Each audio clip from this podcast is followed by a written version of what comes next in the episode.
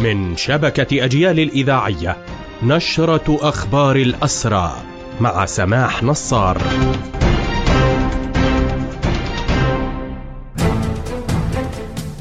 أهلا ومرحبا بكم إلى هذا اللقاء. حملة اعتقالات واسعة شنها جيش الاحتلال حتى فجر اليوم. طالت سبعين مواطنا على الأقل في إحصائية أولية.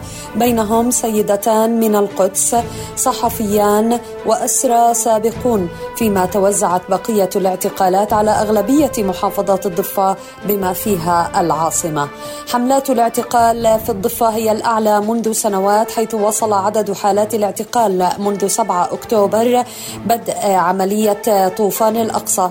وصل إلى نحو 540 حالة اعتقال تركزت في الخليل والقدس إضافة إلى المعتقلين من العمال ومعتقلين من غزة لم تعرف أعدادهم حتى اللحظة بشكل دقيق ولا أسماءهم عمليات الاعتقال شملت كافة الفئات بمن فيهم الأطفال النساء وكبار السن وانتهجت قوات الاحتلال خلالها سياسة التهديد والضرب المبرح ضد المعتقلين وعمليات التخريب والتدمير الواسعة للمنازل إضافة إلى التقاط الفيديوهات المصورة مع المعتقلين أثناء توجيه الشتائم البذيئة لهم والاعتداء عليهم. منذ مطلع العام الجاري بلغت حالات الاعتقال أكثر من ستة آلاف فيما يذكر بأن حملات الاعتقال هذه تشكل أبرز السياسات الثابتة والممنهجة لسلطات الاحتلال.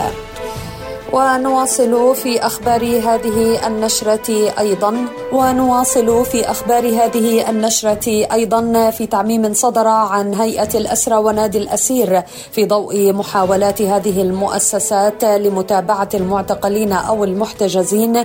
تؤكد أن غالبية العمال من غزة تحتجزهم سلطات الاحتلال في معسكر يدعى عناتوت وذلك دون محاكمة أو حتى دون تمثيل قانوني.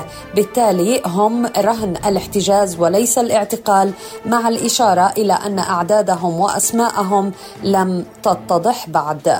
أبلغت إدارة سجون الاحتلال عددا من السجون بقرارها للأسرى بالاحتفاظ بغيارين فقط تمهيدا لمصادرة كافة الممتلكات في الغرف.